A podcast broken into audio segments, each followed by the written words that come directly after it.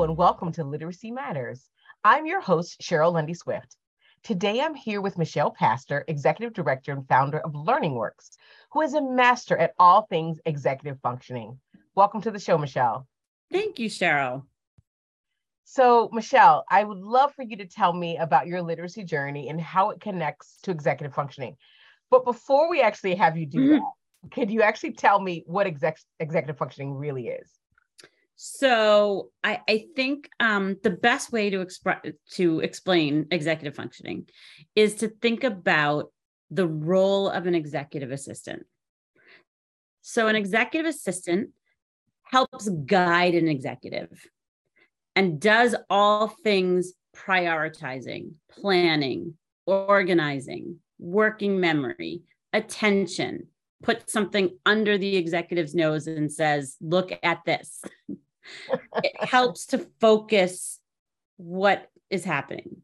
And executive functioning is basically what happens in your frontal lobe which is the front part of your brain. Now, the interesting part about this is that the frontal lobe is not fully formed until about 24, 25.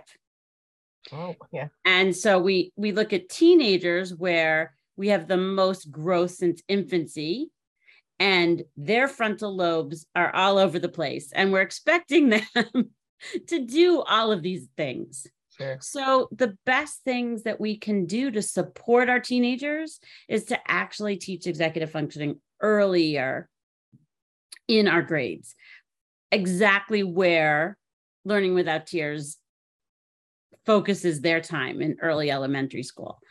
That's when it's great to start teaching executive functioning skills. Hmm, I, I love that. Well, tell me how you even got into this. So, your literacy journey and executive functioning, how do they connect? So, I was always interested in the science of learning. And when I was in college, there was no neuroscience major, there was no neuroscience field, but I always was drawn to the science of it. So I, I went to my master's program at Northwestern, which was a communication science disorders pro master's, where I learned um, the science behind education and learning disabilities.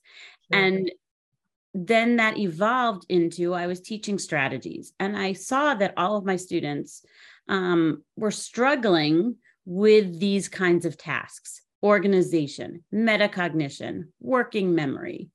And so even before it had a term, um, these are these are strategies and techniques that I've been teaching for years.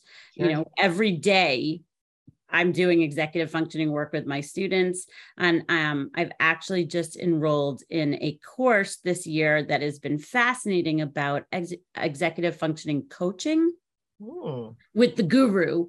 Peg Dawson is really the person who termed um, executive functioning, and she's wow. teaching this class. It's been fascinating that even when I'm the expert in the master, as you called me, there's always something new to learn. Sure, that's fantastic please tell me how like the how executive functioning issues, if you will, show up in the classroom of young children. What do they look like?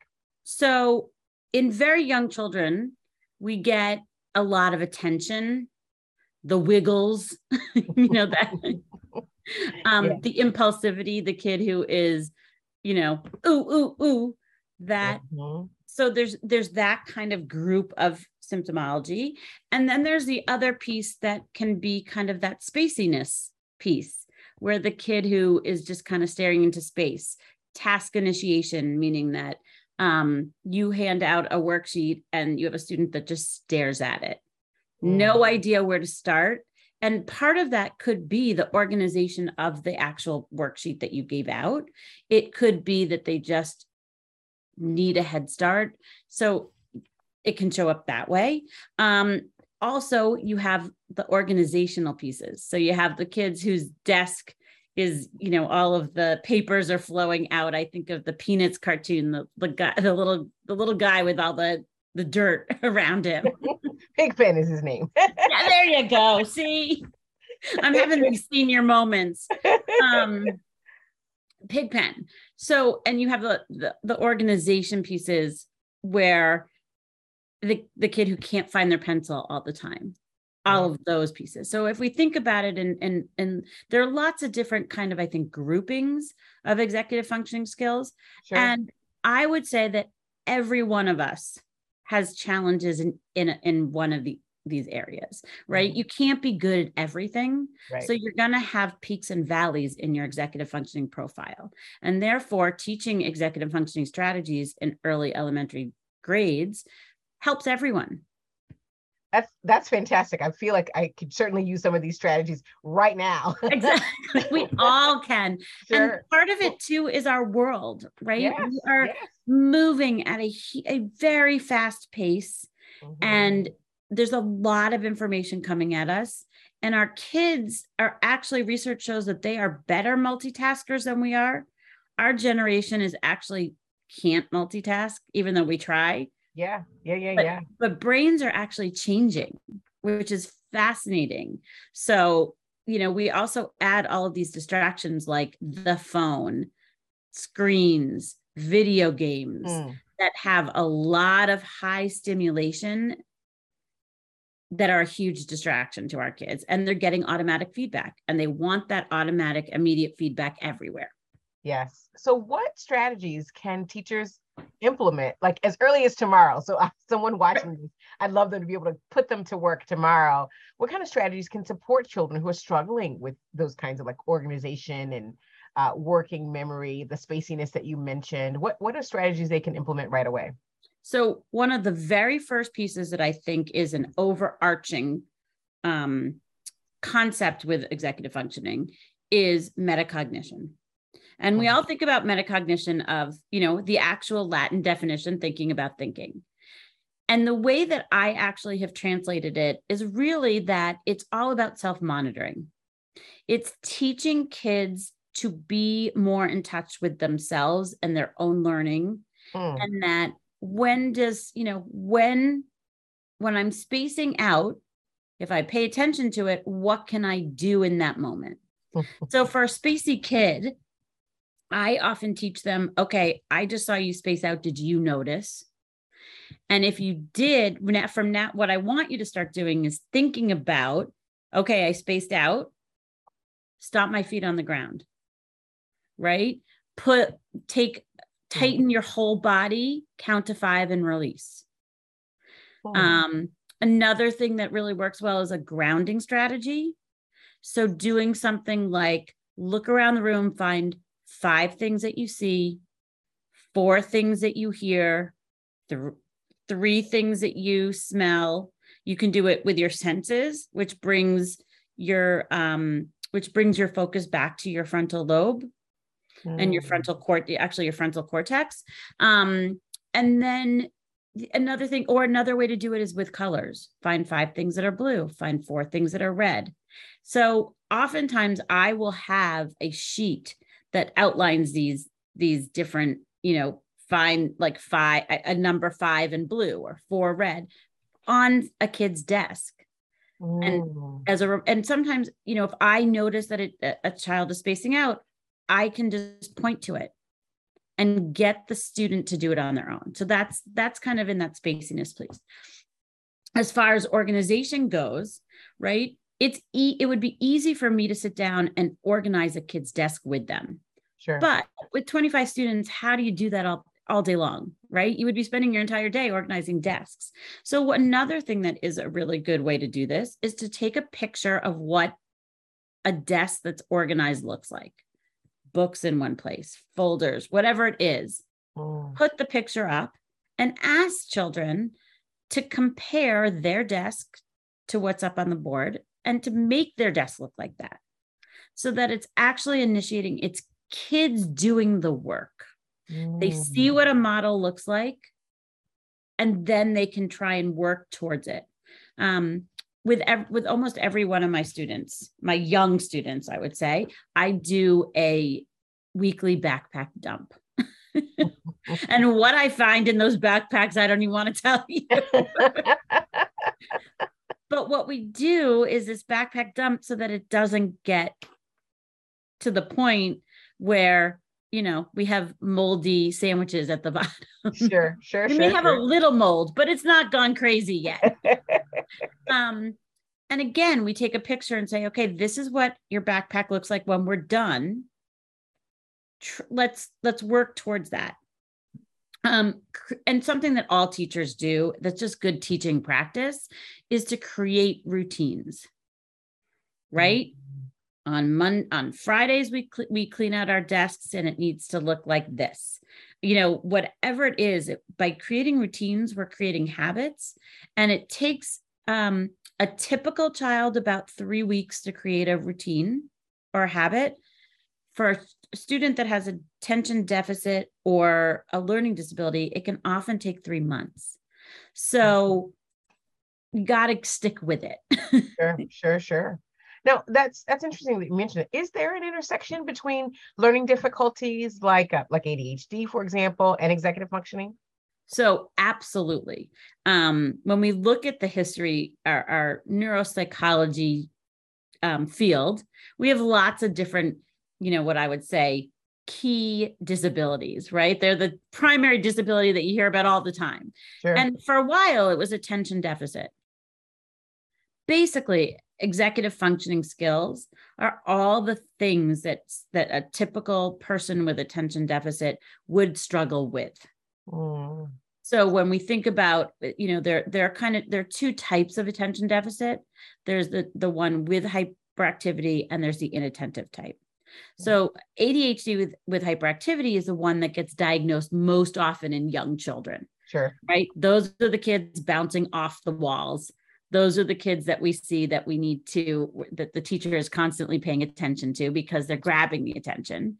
Right. Um, but the one that, that often slips away in early elementary is the, the inattentive type. And this is our daydreaming kind of kid. So they're not causing a problem, they're not drawing attention to themselves.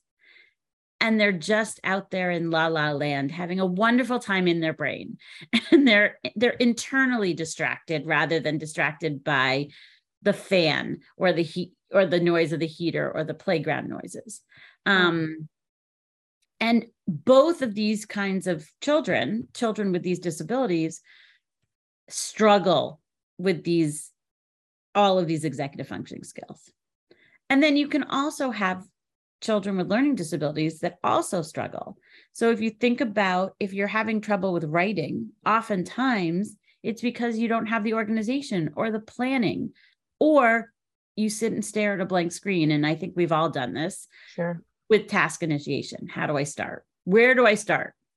Yeah, yeah. And so I, I was just going to say what one of the things that happens with the older kids, and it starts with early kids, is this avoidance strategy, which is not an efficient strategy. You know, they avoid the things that that are really hard for them and then they get into a big hole and then they start lying and then you know we spiral from there so if we can teach kids earlier how to address these and strategies for how to how to how to start how to organize how to plan how to self monitor then it makes it much easier going forward. Michelle how does this tie to like literacy specifically? Like you mentioned writing i know mm-hmm. but how does how does executive functioning connect directly to literacy? So executive functioning again is that frontal lobe that it, it's kind of an i see it as an overlay of everything that we do as educators mm-hmm. Mm-hmm. so particularly in reading and writing um reading you have a you know your inattentive type is going to be reading and space out and have no idea what they're what they just read sure so without the metacognitive skills of self monitoring they won't know until they you know they could have read a chapter and been like where was i? I, I have no recollection. Even if they understand normally you know typically how what they understand what they read if they're spacing out and thinking about something else and we all do this right? We all read a paragraph and say or we read a paragraph three times and say huh okay. Yeah. Um but as adults, a lot of us are much more aware.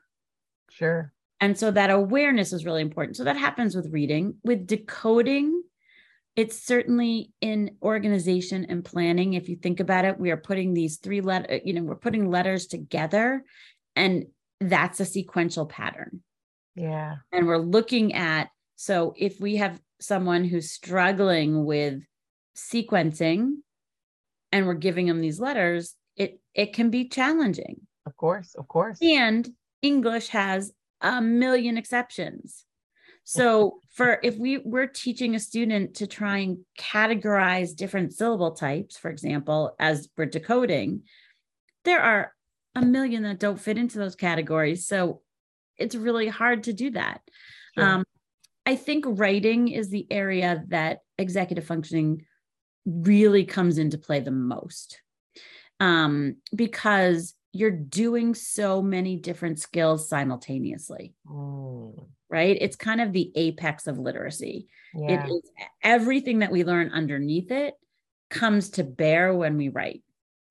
And so you think about the planning, the organizing, prioritizing, cognitive flexibility in that you're you're switching back and forth between sentence structure, spelling, content.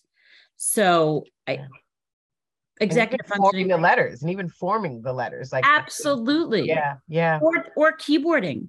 You know right. if a student's keyboarding they have to get those letters onto the screen somehow. Yes yes.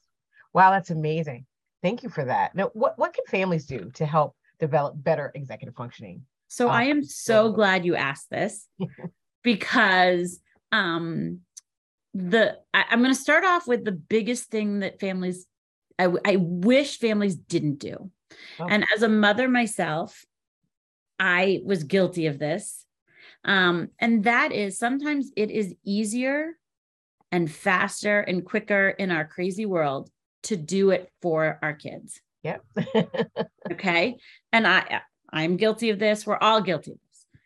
it is so important to teach them how to do it yeah. and to give them the skills so for example if um you know my daughter used to forget things everywhere and so in really young early elementary age i drew pictures I actually printed off the internet because I'm not a good artist, but printed pictures of everything that needed to go in her backpack. We laminated it, we put it by the door with a um, dry erase marker.